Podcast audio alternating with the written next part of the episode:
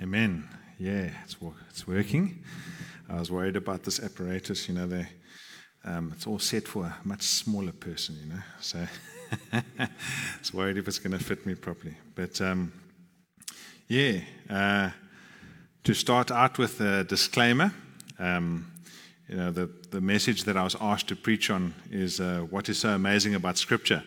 And uh, leading up to this, I felt quite convicted I don't know about you guys, but uh, I I realized like yes, I don't actually spend as much time in Scripture as I'd like, and uh, now I've got to speak about like what's so amazing about Scripture. I was like, sure, okay. Um, so I'm just saying I'm probably in the same boat that you might have been, um, and it's been amazing though, feeling prompted to spend more time in Scripture because I've got to preach on it.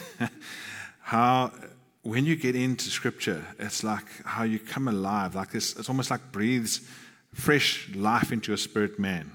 Um, and it's almost like you realize you weren't properly eating properly. I don't know if you know, if, that, if, that, if you can identify with that feeling. Um, but I certainly, in the last couple of weeks, um, have felt that way. Um, and uh, yeah, just it's an interesting topic. You know what what is so amazing about Scripture? There's so many things to say. Um, and I've got, got, to obviously think about how to keep it concise. Um, I could keep you guys here all night if we had to try and cover all the topics. Um, but I'm just uh, going to focus in on one or two things. For instance, you know, apologetics. I'm sure you guys have heard of apologetics, but um, all the different ins and outs of how authentic is Scripture and what are all the manuscripts and things. Um, if that interests you, I would like you to encourage you guys to speak to a Dave Pedersen or you know one of the one of the guys, Gavin. Um, there's a treasure trove of evidence behind the authenticity of Scripture. Um, I'm not going to focus on that tonight, but you know the hundreds, I think even thousands of original manuscripts that there are, and how they are so closely. Um, representative of each other. There's like no error between them, etc. Um, it'll really stir your faith um, to explore that. But I'm not going to go through that tonight. Um, but I just thought I'd put it out there. If that's something that makes you stick with Scripture, if it's something that you've got an issue with, um, explore it. There are answers and there's evidence to support the authenticity of Scripture. Um, thought I'd just say that. Um, and as far as just the popularity of of the Bible goes, I don't know if you guys were aware, but um, you know, that YouVersion app that all of us have downloaded, um, it's been downloaded 200 million times. Um, that was quite an eye opener for me. Um, if you had to compare the Bible to just other books worldwide, they don't even list it in the bestseller list because it's like double, triple anything that, that, there, that there is every week. It would be the bestseller week in, week out, I think, for the last 100, 200 years. So um, it's very well known worldwide. Interesting, a little quote from um, uh, the late Queen Elizabeth when she was coronated. Um, I, quite, I quite like this, where they said, We present you with this book, the most valuable thing that this world affords, um, to the Queen Elizabeth when she was coronated. And yeah, I thought it would be interesting just to kind of, um, there are two main points that I'm going to hone in on. Um, what is so amazing about Scripture? I'll get to them now, but thought it'd be interesting to visit kind of what some of our, our faith forefathers, if you, if you like, have said about what they think about the Word. And to start with um, David, I mean, he, he goes, I mean, if you go in the Psalms and read about what David said about the Word, I can have a list here of like a hundred scriptures. But I'm just going to uh, use here from Psalm 119, uh, starting in verse 50. Um, I just love the way David speaks about God's word. Um, here in verse Psalm 119, not Psalm 50, Psalm 119, verse 50. Let's get there. Uh, it is highlighted. So I said, there we go. Uh, um, this is my comfort in my affliction, for your word has given me life. If you go further in the same chapter to verse 105, your word is a lamp to my feet and a light to my path. Oh, I love that, that analogy. I don't know how, how, you, how often you've often felt in life just feeling like you're walking around in darkness, and then you, you find truth in the word, and it's like there's light, you know.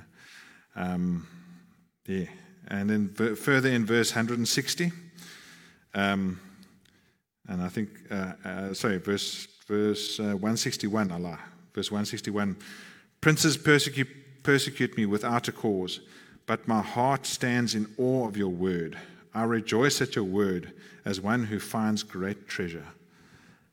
Um, yeah, I love that. Moving on, perhaps to Paul. Uh, Paul had some quite uh, profound things to say about the word. In verse um, uh, 2 Timothy 3, verse 16, I think this is a very well used scripture, well quoted scripture in, with regards to this topic. Um, turning there. Here we go. All scripture is given by inspiration of God. Some versions say all scripture is God breathed and is profitable for doctrine, for reproof, for correction, for instruction in righteousness. Um, reading further, that the man of the God may be complete, thoroughly equipped for every good work. Do you guys believe that? That scripture is all scripture is God breathed. I love the way Nicky Gumbel describes it. He says, Scripture, you know, um, claims to be God inspired. It proves to be God inspired, and uh, and it uh, sorry claims to be, it seems to be, and it proves to be God inspired. Um, reading further um, in Hebrews four, um, so I'm just rifling through some, scriptures here. I'm just talking about the word, um, just as an introduction. Hebrews four verse twelve. For the word of God is living and powerful and sharper than any two edged sword, piercing even to the division of soul and spirit and of joints and marrow, and is a discerner of the thoughts and intents of the heart. Uh, I don't know how often you've experienced that where you're reading the word and all of a sudden, ah, there's like a, mm, I, I, need to change something here, you know.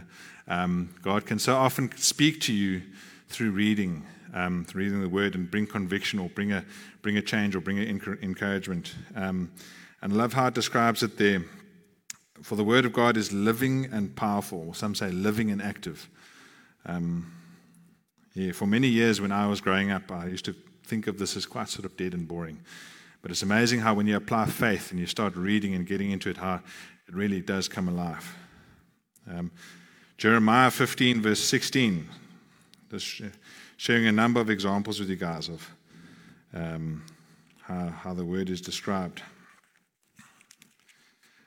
Your words were found, and I ate them, and your word was to me joy and rejoicing of my heart.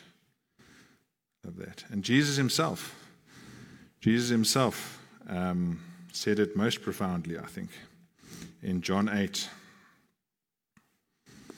In John 8, he he references um, his word and he says in verse 31 to 32 Then Jesus said to those Jews who believed him, If you abide in my word, you are my disciples indeed, and you shall know the truth, and the truth shall make you free. Um, just a hint, that's where my second point is headed. Um, but I think that's quite profound, that, um, that's that statement of if you abide in the word, you will know the truth, and the truth will set you free. Now, what does that mean?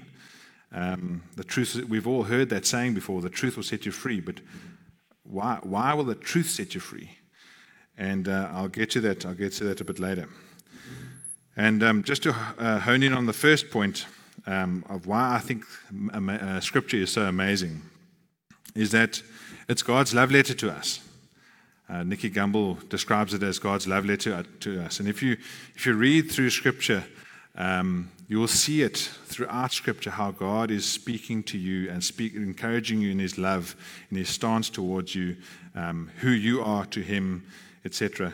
Um, yeah, I, I, think it's I think it's very difficult to remain unencouraged, if that's a word, um, spending time in the Word, and uh, it's it's interesting. I, I, I, th- I, there are very few experiences I have of spending time in the Word where God has not spoken to me. Um, and in Romans 10, verse 17, it talks about uh, faith comes by hearing, and hearing by the Word of God. And so often, I find that if I'm struggling to hear God, I just need to spend time in the Word, and He'll speak to me. Um, my encouragement to you, if you feel like you have struggled to be here, to hear God of late, have you been spending time in the Word? Um, and I, I, encourage you to, to do so. Um, and sometimes God will speak to you through the Word, even prophetically. I, I, would like to share with you a little story. Um, in my in my darkest hour, uh, a couple of years ago, I was in a crisis of faith, and I was even questioning my own salvation, which is, as you can imagine, that's a very dark place to be.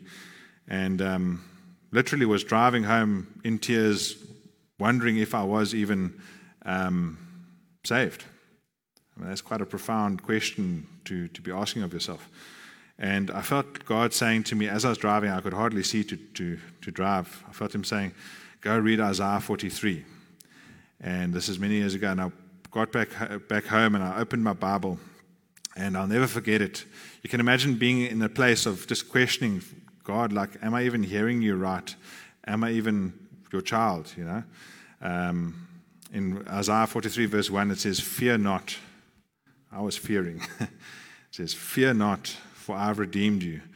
I've called you by your name. You are mine. Though you walk through the waters, I will be with you, and they will not overcome you. Though you walk through the fire, you will not be burned. For I'm the Lord your God of Holy and one of Israel, your Savior. And yes, you can imagine if I was crying in the car. the taps really opened there. And, but I mean, there's so many examples I have of where, where God has spoken to me through the word. And, um, and it somehow gives it uh, like a foundation almost. Sometimes when you hear God sort of abstractly, or as you're praying, you hear God, you know, it's so, so much easier to question it. Whereas when God speaks to you through the word, it's like it's solid. I don't know. There's, there's something like of substance when, when, um, when God speaks to you through it. Uh, um, just to encourage you with that. But the second point that I want to really uh, harp on is the truth, the truth will set you free, what I was uh, going on about earlier, and explain a little bit of what that means. And the, the point I want to make is we live in a world where there's a clash of kingdoms, where God's kingdom is trying to break in, but we also live, there's the kingdom of darkness, and we have the father of lies that roams around. I think it's in, um, in 1 Peter, it talks about he's like a roaring lion prowling around see- seeking whom to devour. And the father of lies, I think that's, his, that's essentially his biggest weapon, the enemy, is to lie to us. Deception. And there's so many times, I, I think if you had to ask of yourself, wherever you've lost the path, it's because you've lost sight of the truth. If you had to look at whatever sin you've stumbled in, you've lost sight of God's goodness. Or um, if you had to look about just, just about any place where you've stumbled, it's from losing sight of God's truth at the root of it, I would, I would argue. Um, looking, I just wanted to visit quickly Romans 4, verse 19 and 20. We don't have to go there uh, on the screen, but looking at, um, at uh, Abram. Romans 4, verse 19 and 20. Just wanted to read it quickly. Um, and you know the, the story about um, Abram when he, he was promised by God that he was going to have a, a, son. But he was 100 years old, and his wife at the time was, was about 90 and far gone the age um, of childbearing. And here in verse 19, and not being weak in faith, he did not consider his own body already dead since he was about a 100 years old, and the deadness of Sarah's womb. He did not waver at the promise of God through unbelief, but was strengthened in faith, giving glory to God. And being fully convinced uh, what he had promised, he was also able to perform. And therefore it was accredited to him as righteous, etc. But he was convinced of the promise of God. And my question to you is Are you aware of the promises of God to you? Are you aware of what God has promised to you? Because in the Word, it is full of promises that are directly uh, relevant to you. And are you aware of them? or have you lost sight of the promises of God? Because if you are clear on what God has promised, you'll have, you'll have the strength to, to endure.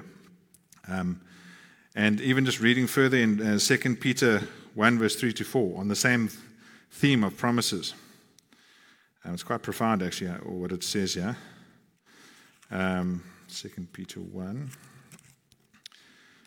Uh, verse, three, uh, verse 3 As his divine power has given to us all things that pertain to life and godliness, through the knowledge of him who has called us by glory and virtue, by which have been given to us exceedingly great and precious promises, that through these you may be partakers of the divine nature, having escaped the corruption that is in the world through lust. I think that's incredibly profound that through these great and precious promises, you have been enabled to be partakers of the divine nature. It's quite a mind blow, that one. but um, it, it's truth. And quite often, if you look at the def- definition of faith, faith is the conviction of things unseen, the substance of things hoped for. Quite often, the truth, right now, you can't see it. But when you apply faith, it's amazing how things that are unseen can come to life. You might be discouraged. You might be um, struggling to overcome a temptation of some sort. And the enemy might be lying to you and saying, You will never overcome that temptation. That will be your weakness for life. And then you read in the word, and it says, I am no longer a slave to sin. I am a new creation. The old has gone, the new has come. And all of a sudden, the truth comes in and brings life, and you're set free. Um, very often, the enemy loves to throw in your face a, either a lie or an, an experience which is contrary to the truth in the word, and it will discourage you. Um, thinking about, like, I don't know how often you guys have felt, oh, God doesn't love me, or God doesn't care about me. Yes, I, every time I read this, uh, Romans 5, verse 8, I was reading it again today, and it's like, but God demonstrates his love to us that while we were still sinners, he died for us. Even further in, in Romans 8, but I'm convinced that, oh, let me just read it quickly, just in case you think I'm paraphrasing too much. Uh, Romans 8. Um, verse 28.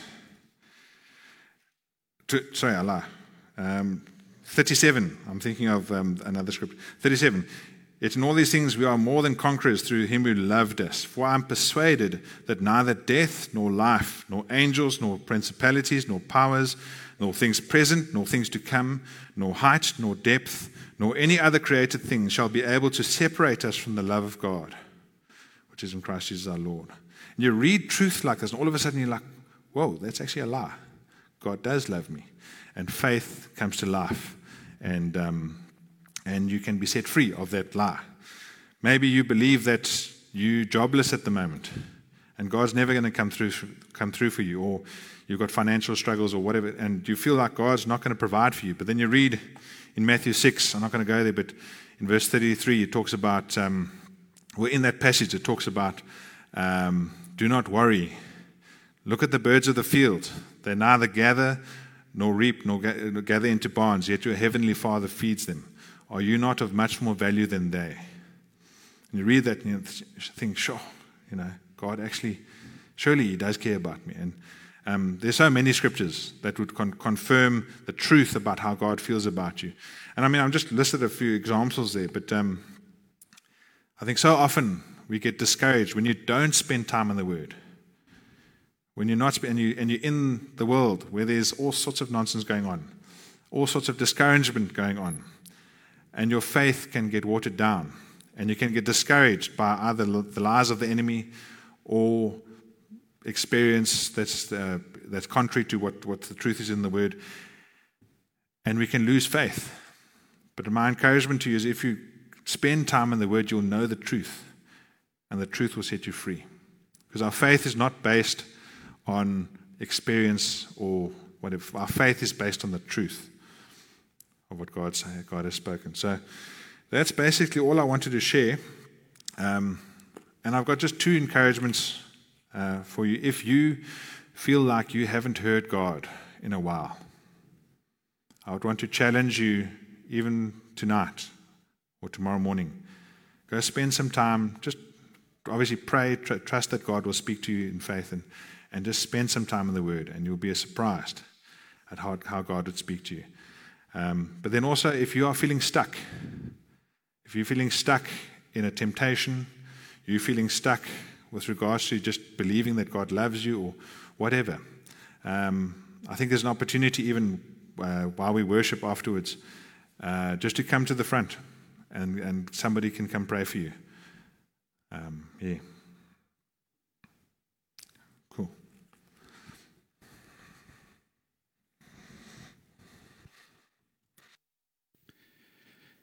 Thank you, Dave.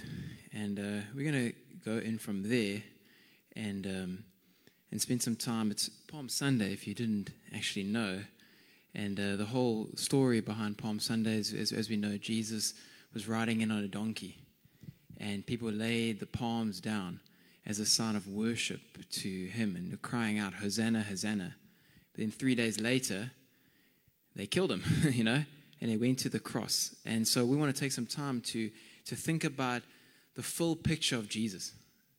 Him riding on the donkey as a servant, worshiping him as Lord and King, and the sacrifice that he made, the sacrifice he made for each one of us. Um, and so we've got some bread, we've got some grape juice, and uh, in a moment, I'm going to disperse you guys just to go and you can grab something, uh, some a cup, some bread, and get into groups of three, four. Try find someone that you don't know as part of fellowship, just inviting someone in, and sit around and pray and think about what the Lord has been saying to you, remembering this time. I think sometimes we can get so into the program of communion and what Jesus did, but what the, the sacrifice that he made for each one of us to set us free, to give us life, is something profound, something we'll never grasp fully. But it, we're not supposed to necessarily grasp, we're supposed to seek him in that, look to him in that. Um, so let's pray and then we can disperse. Father, thank you. Thank you for everything that we are preparing and looking at ourselves as, as, a, as Palm Sunday today, looking at the King riding on a donkey into Jerusalem and, and, and palms just lay down in surrendering in the sign of the King coming. And so I just pray for an expectation in our hearts right now, Holy Spirit. Not an expectation that we can muster up in ourselves, but Lord, a divine expectation that comes from knowing the King, from seeing this is the King, and that can only come from the Spirit can come from you. So we pray, Holy Spirit, right now, will you touch us? Will you fill us with an expectation of what you have done? What you did as you, as you came onto the cross as a sign of freedom, not in us, but in you, Jesus.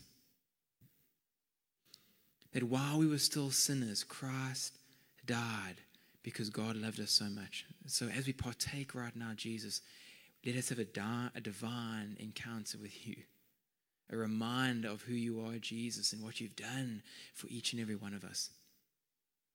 In Jesus' name, amen.